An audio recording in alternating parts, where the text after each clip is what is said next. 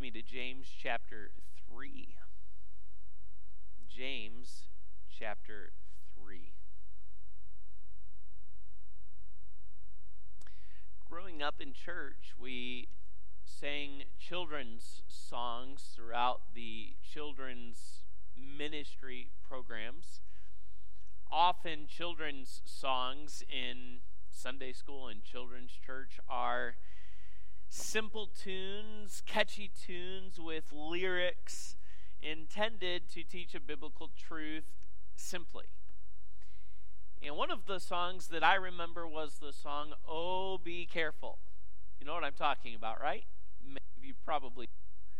Oh, be careful, little eyes, what you see, was one verse. Then there was another verse, Oh, be careful, little ears, what you hear. And then there was the, oh, be careful, little tongue, what you say. There were still two more. Oh, be careful, little hands, what you do. Oh, be careful, little feet, where you go. I remember singing that song again and again. Oh, be careful, little eyes, little ears, little tongue, little hands, little feet. And as we open our Bibles to James chapter 3, the message is titled, Oh, be careful, little tongue.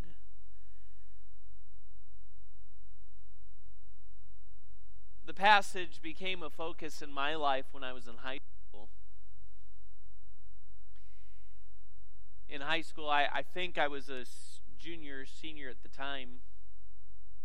When I was a sophomore, our, our church that my dad pastored had started a small Christian school. And my junior, senior year was when this event took place. We were on a break, and something happened with a younger student at the school. And when it did, it angered me, and I responded angrily, saying some harsh and unkind words. And the student responded. I could tell the younger student was hurt, was offended, he was he, he felt poorly about the unkind things that I said. And as a young man who was sensitive, I, I was convicted about home hadn't yet spoken to the authorities at length about it at school, hadn't yet spoken at length to my dad about it, who was homesick at the time, and I, I was scared about what that would mean for me. But even though I had not yet spoken to them, it wasn't what they said later, but the conviction of the Holy Spirit that worked in my heart. And I knew this passage. I went home and I opened my Bible to James 3 and I just began writing it again and again in, in a notebook until I could pretty much recite the chapter from memory. Now, if you know me very well at all, my wife could attest to this. Now, when I get angry, I'm usually very quiet. And that's on purpose. I do not want to say something in anger that I will regret on. I want to be careful that my words do not hurt and offend. But that's a very difficult challenge, isn't it? And James deals with that some here. It was perhaps at that point, more than any other in my life, that I recognized how a moment, a word, one angry outburst can damage and destroy. Listen to James's description in James 3, beginning in verse 1. My brethren, be not many masters, knowing that we shall receive the greater condemnation. For in many things we offend all. If any man offend not in word, the is a perfect man, and able also to bridle the whole body. Behold, we put bits in the horses' mouths, that they may obey us, and we turn about their whole body. Behold also the ships, which, though they be so great, and are driven of fierce winds, yet are they turned about with a very small helm, whithersoever the governor listeth. Even so, the tongue is a little member, and boasteth great things. Behold, how great a matter a little fire kindleth. And the tongue is a fire, a world of iniquity. So is the tongue among our members, that it defileth the whole body, and setteth on fire the course of nature, and it is set on fire of hell. For every kind of beast, and of birds, and of serpents, and of things in the sea is tamed, and hath been tamed of mankind. But the tongue can no man tame. Is an unruly evil, full of deadly poison. Therewith bless we God, even the Father, and therewith curse we men, which are made after the similitude of God. Out of the same mouth proceedeth blessing and cursing. My brethren, these things ought not so to be. Doth a fountain send forth at the same place sweet water and bitter? Can the fig tree, my brethren, bear figs? So can no fountain both yield salt water and fresh. Before we get into the concept of the tongue, I want you to notice the context of James 3. He begins with a command speaking to believers, he says, My brethren. And he warns believers not to engage in teaching lightly. You might read the translation before you, My brethren, be not many masters, and wonder what in the world is James talking about. This is exactly the warning of James 3, verse 1. He wants believers to take seriously this idea of being teachers among God's family. That's the idea here of be not many masters. Why does he warn against this? Why does he warn that, that we ought to not take lightly the responsibility of teaching the word. It's for this reason those who speak the word also have greater responsibility to live the word in word and life. Those who are teachers of the word have a greater responsibility before God to live out the word in their lives and in their words those who speak the word are more accountable. So he says, don't engage in teaching lightly. You should not, and I should not, take up a position in the ministry of God, in the ministry of Jesus Christ.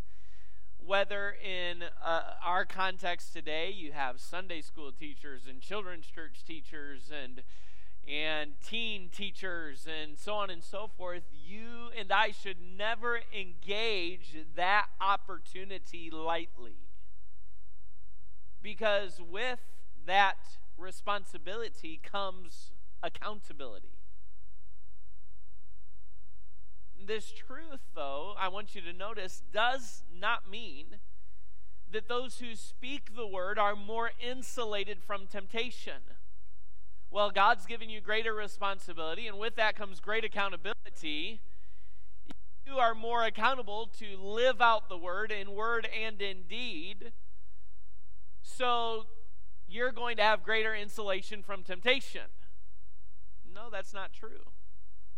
Notice how James puts himself right among that crowd.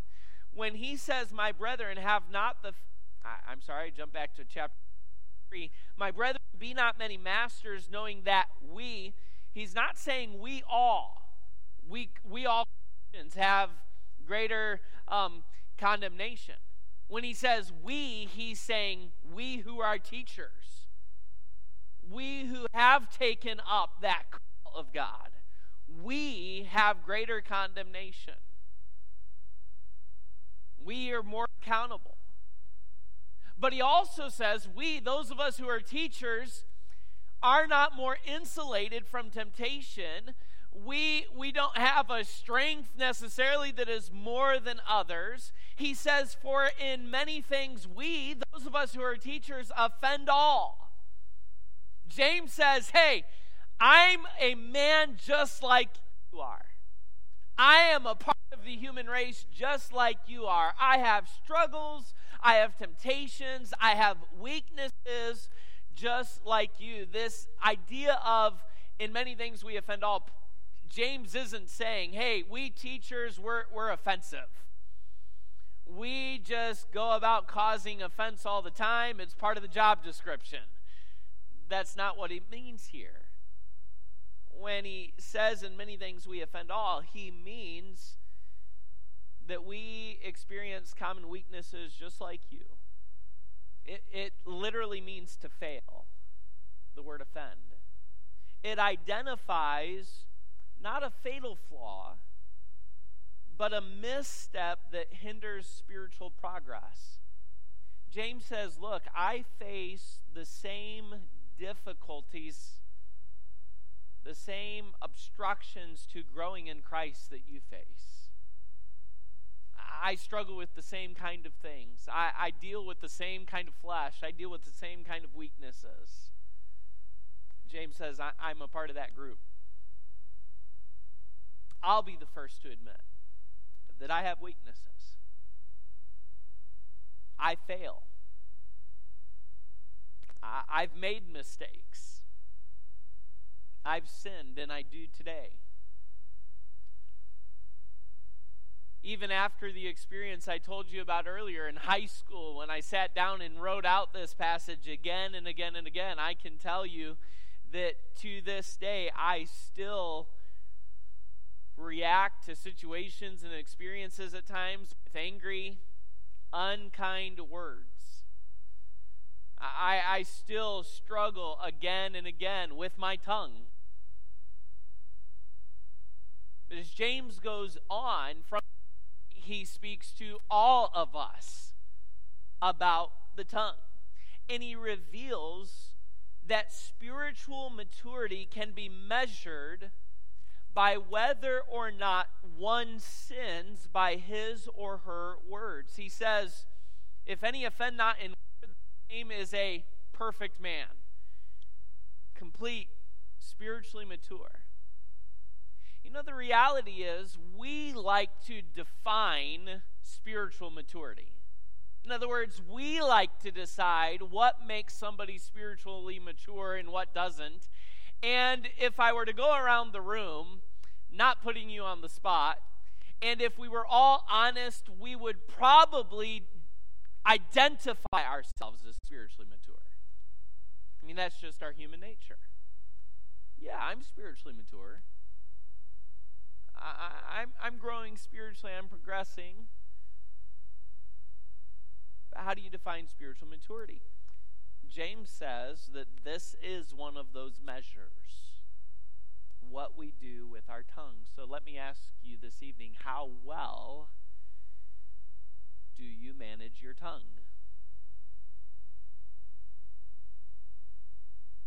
How well do you restrain that little flappy thing between the roof and the bottom of your mouth? before you answer, think about what the tongue is and what it does. And that's what that's what James talks to us about in James 3 verses 1 through 12. He tells us what the tongue is. He tells us what the tongue does. Notice these things. First, what the tongue is. James reveals that the tongue, number 1, is a little member. In verse number 5, he says, Even so, the tongue is a little member. And when we see that, we would think, well, little equates to insignificant. If something is little, it's not it's not powerful, it doesn't have a lot of strength, it can't accomplish or do much. Little means insignificant, but James says the opposite is true. It is a little member, but it is very significant. And that's why he uses these illustrations in verses 3 and 4. You think of the bridle in the horse's mouth. And it's that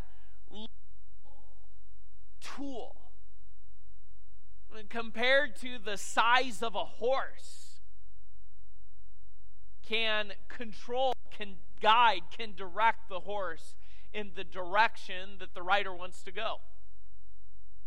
The helm of a ship connected to the rudder is, in comparison to the size of the ship, a small piece of the mechanic. And yet, wherever the captain of the ship wants to go, all he has to do is turn that helm, and the entire ship will turn that direction. So, though the tongue is a little member, it is not insignificant, it's very significant. Notice, secondly, he says, the tongue is a fire, verse number six. And the idea here is not that controlled fire in your fireplace at home. This is a damaging, destructive, deadly force. In verse number six, he says as well that it is a world of iniquity. One Bible commentator said it this way it is as though all the wickedness in the whole world were wrapped up in that little piece of flesh. It, has been said that there are very few, if any, sins that are committed in which the tongue is not involved in some way. You think about that. You begin to think even some of the maybe sins that you can remember you've committed. If you think through that situation, I, I think likely you'll find the tongue was involved at some point in some way. He says that the tongue, verse number six, is set on fire of hell. Set on fire of hell. The idea here is the evil of the tongue is absolutely devilish, it's of Satan. Satan's temptation in the Garden of Eden was a deception of words. Jesus called the devil a liar from the beginning and the father of lies. He uses deception even today as one of the ways that he attacks us. In verse number 8, it is an unruly evil. He describes the tongue as unrestrainable because it is untamable. Consider this in light of the illustrations of verses 3 and 4. I don't want you to miss this. Paul describes the bridle, that bit in the horse's mouth that gives direction. But let me ask you a question Is the bit what is in control of the horse? No. What is? the rider. And doesn't he say that, verse number three? Behold, we put bits in the horses' mouths that they may obey us, and we turn about the whole body. The bit is a little tool that's used, but the bit isn't in control. Who's in control? The rider is. The horse doesn't obey the bit, the horse obeys the rider. Think about the helm of the ship. Is the helm in control? Thank you, Brooklyn. No, the helm isn't in control. Michael, no. The helm isn't in control. Who or what is in control? He calls it the governor. What is that? The, the captain of the ship. The helm is the tool that he uses, but the governor, the captain, is in control. So if you think about it from that perspective. Maybe, maybe you've read this passage in the past, and yes, you've connected a bit with the tongue and the, the tongue, but you've failed to connect the controller. The tongue is unrestrainable because it's untameable. It is difficult to control, but let's stop and ask the question who or what is in control? How well do you manage your tongue?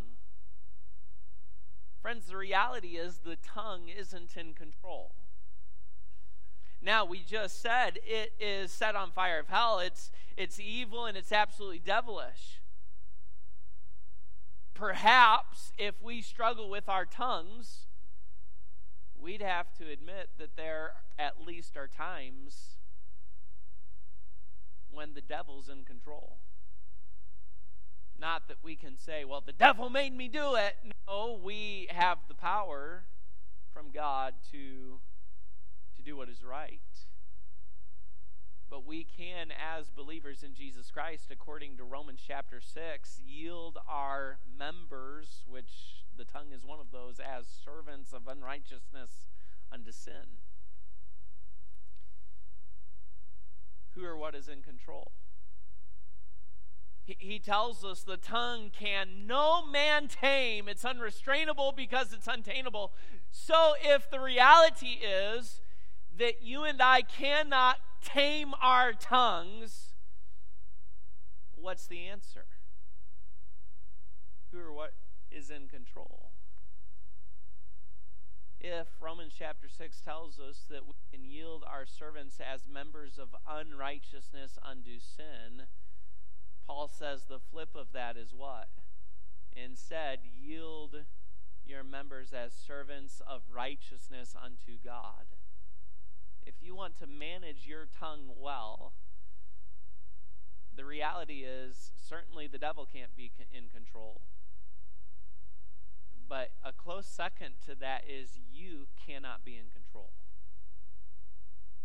You've heard it said, and you've probably told your children, maybe others you've been around this at times, you've told them, think before you speak. That's a good rule. But how many times have you and I spoken without thinking, without giving a lot of thought? Have you ever been in that situation where there is just a sudden reaction? That sudden reaction might be fear, that sudden reaction might be anger, that sudden reaction might be elation, and you just reacted verbally before really even thinking. Have you ever been there? Yeah, absolutely. God has to be in control. the Holy Spirit. It's an unruly evil. Beyond that, James says in verse number 8, it's full of deadly poison. And if you think about what he's just said, it's untamable. The reality that it's full of deadly poison becomes all the more dangerous. We can't control it. Like that venomous snake who instinctually will, will lash out at a tree branch that you'll hold toward it, or, or even when a scientist or someone who works with snakes takes that venomous snake and is preparing to make the anti venom. You know what they use to make the anti venom, right? The actual venom. What do they do with that snake? They'll take that snake by the neck and force its mouth onto a jar that has some type of cloth or something over the top of the jar. And as soon as that snake's teeth go through that cloth or whatever it is, what starts happening? The venom starts coming. The snake doesn't have a ton of control per se, it's an instinctual reaction. Your tongue when you react in your flesh, it's full of deadly poison, and that deadly poison is going to come out and it's going to poison everything. In fact, uh, he, he'll go on and talk about that. We'll see in a few moments. But I want to give you one more truth about what the tongue is, and it's what he speaks of in verses 9 through 12. The tongue is simply inconsistent. It's inconsistent he says, on one hand, we bless God to speak well of, to bless, and on the other hand, we curse, to execrate, or to doom men who are made in the image of God. And by the way, this reveals the Bible doctrine that should guide our interaction with our fellow man. What should guide how we treat and interact with others? The reality all men are made in the image of God. We teach our children regularly. We don't talk about other people that way because that person is someone made in the image of God. You're not going to call your sibling by that name because your sibling is made in the image of God. We're not going to talk about people in in ways that would be unkind, in ways that would be hateful, in ways that would be untrue, or whatever it may be, because that person is made in the image of God. And that's why he goes through this description in verses 9 through 12. You would not expect salty and fresh water at the same place. You wouldn't expect bitterness and sweetness at the same place.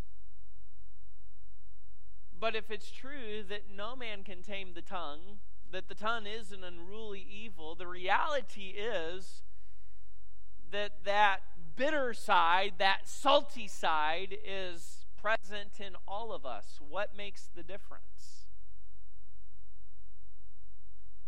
Let me give you an Old Testament illustration. When Moses and the people of Israel were had just crossed the Red Sea and they were traveling through the wilderness, they went three days without water. They started complaining, remember? And God brought them to a place where was a stream of water, and the people began drinking, but they said, This is Marah. It's what? Bitter. And God showed Moses a tree, and Moses took the tree and threw it into the bitter waters. And what happened to the waters? They became sweet. What made the difference? The tree. What makes the difference for you and I with a tongue that's an unruly evil that's set on fire of hell that no man can tame? What makes the difference between the salty and the sweet? The bitter and the sweet, the old rugged cross, the tree. If you're a child of God, the Holy Spirit of God indwells you, and you've been given the power of God to do what's right.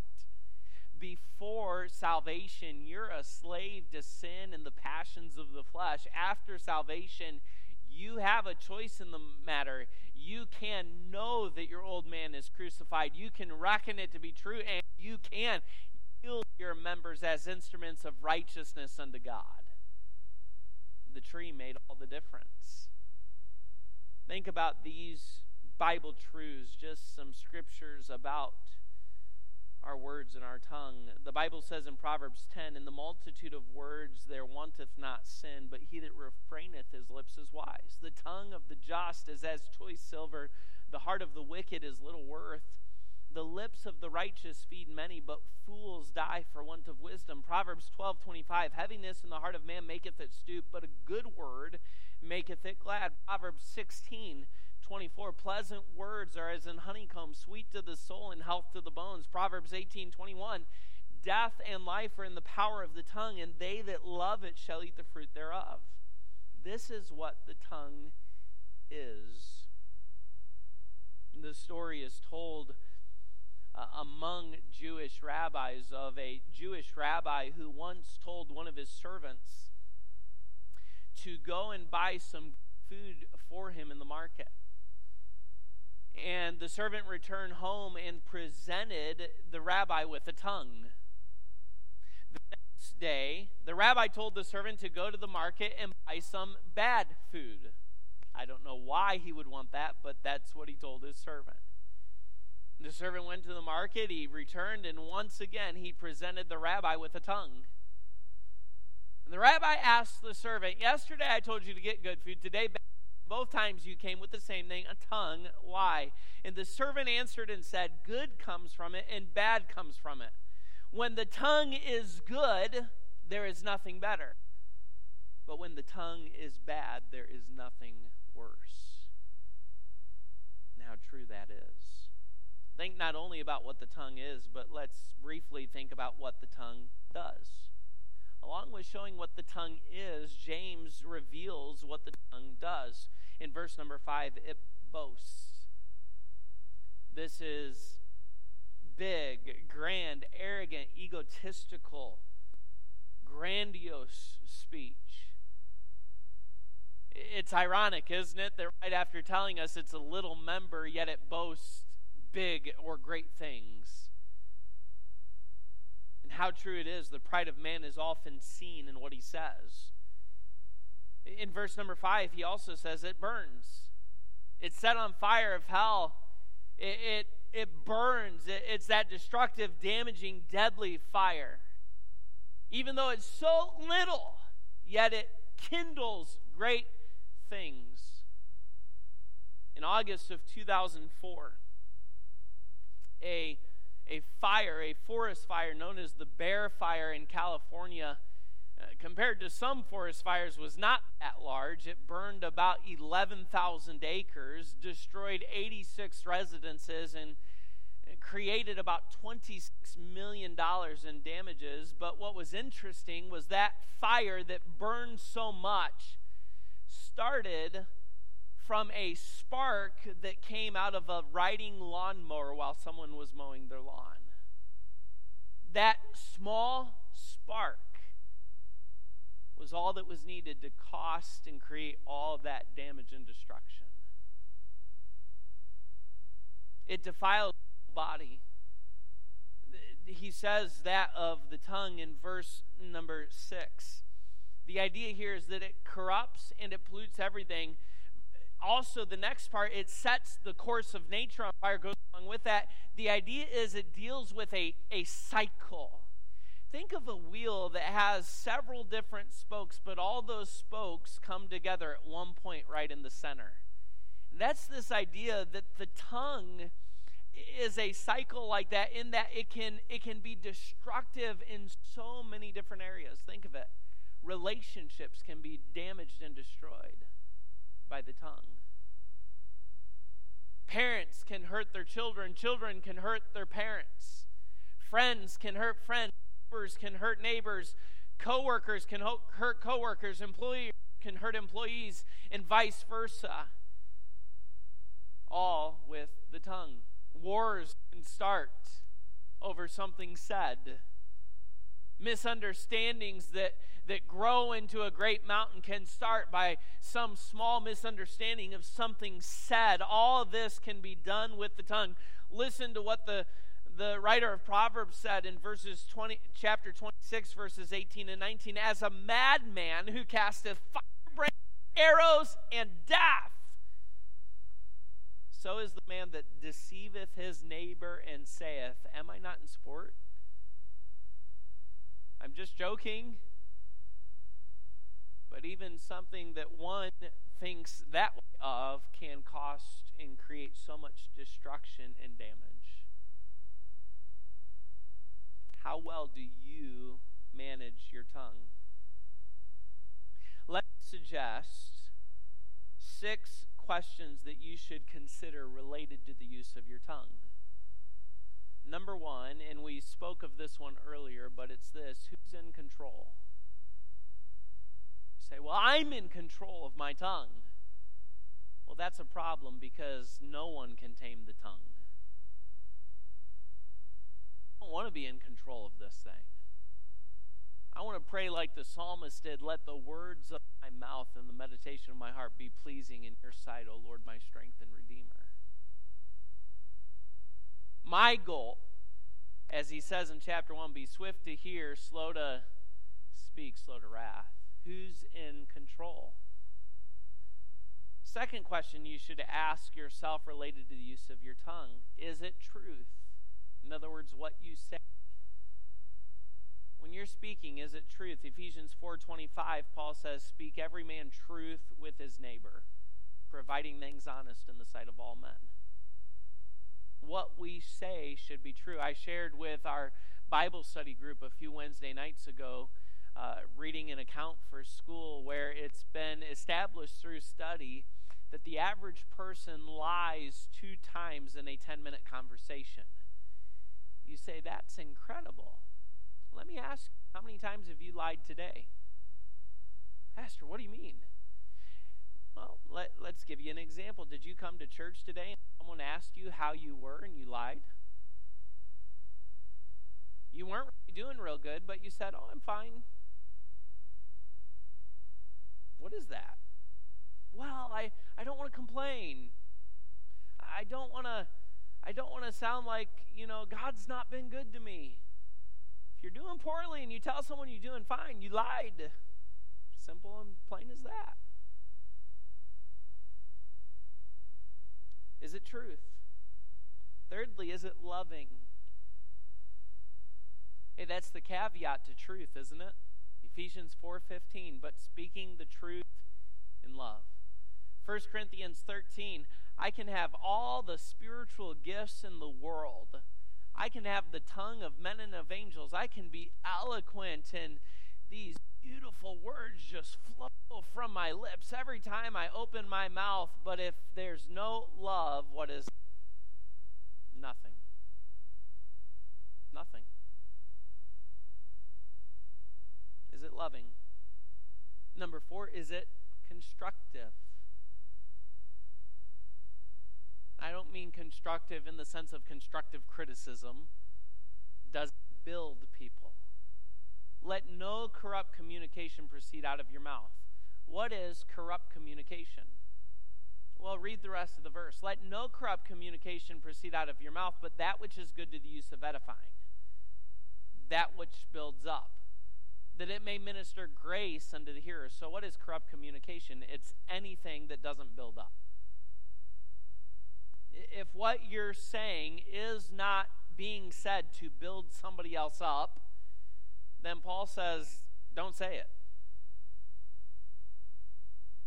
Number five, is it gracious? Ephesians 4.29 hits on that, but even more so Colossians 4 verse 6. Paul says, let your speech be always with grace, seasoned with salt. Do you know the people who get that backwards? their speech is seasoned with grace and always salty. That's not the prescription. Let your speech be always with grace, seasoned with salt. Who's in control? Is it truth? Is it loving? Is it constructive? Is it gracious? And then finally, is it life giving? Is it life giving? Proverbs chapter 10, verse number 11, the writer of Proverbs says something to this effect. The the mouth or the tongue of the righteous is a well of life.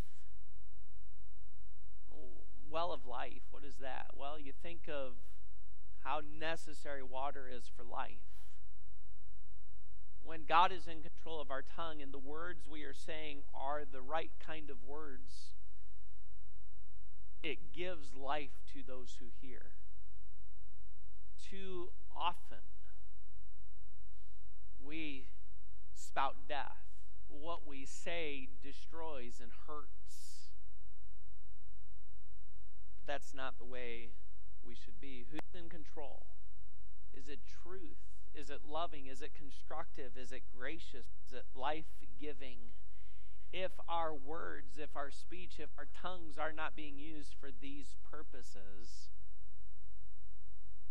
then we need to take some honest reflection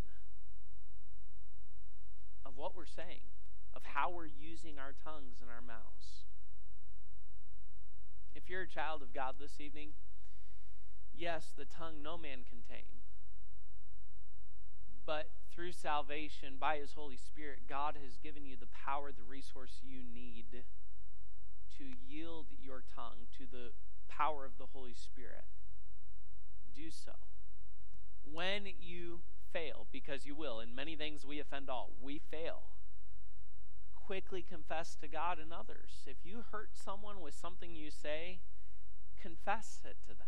Ask for forgiveness. How well do you manage your tongue? It's an important, essential part of our lives. It's such a little thing, but yet it is significant. And this is a measure of spiritual growth and maturity. How do you manage your tongue?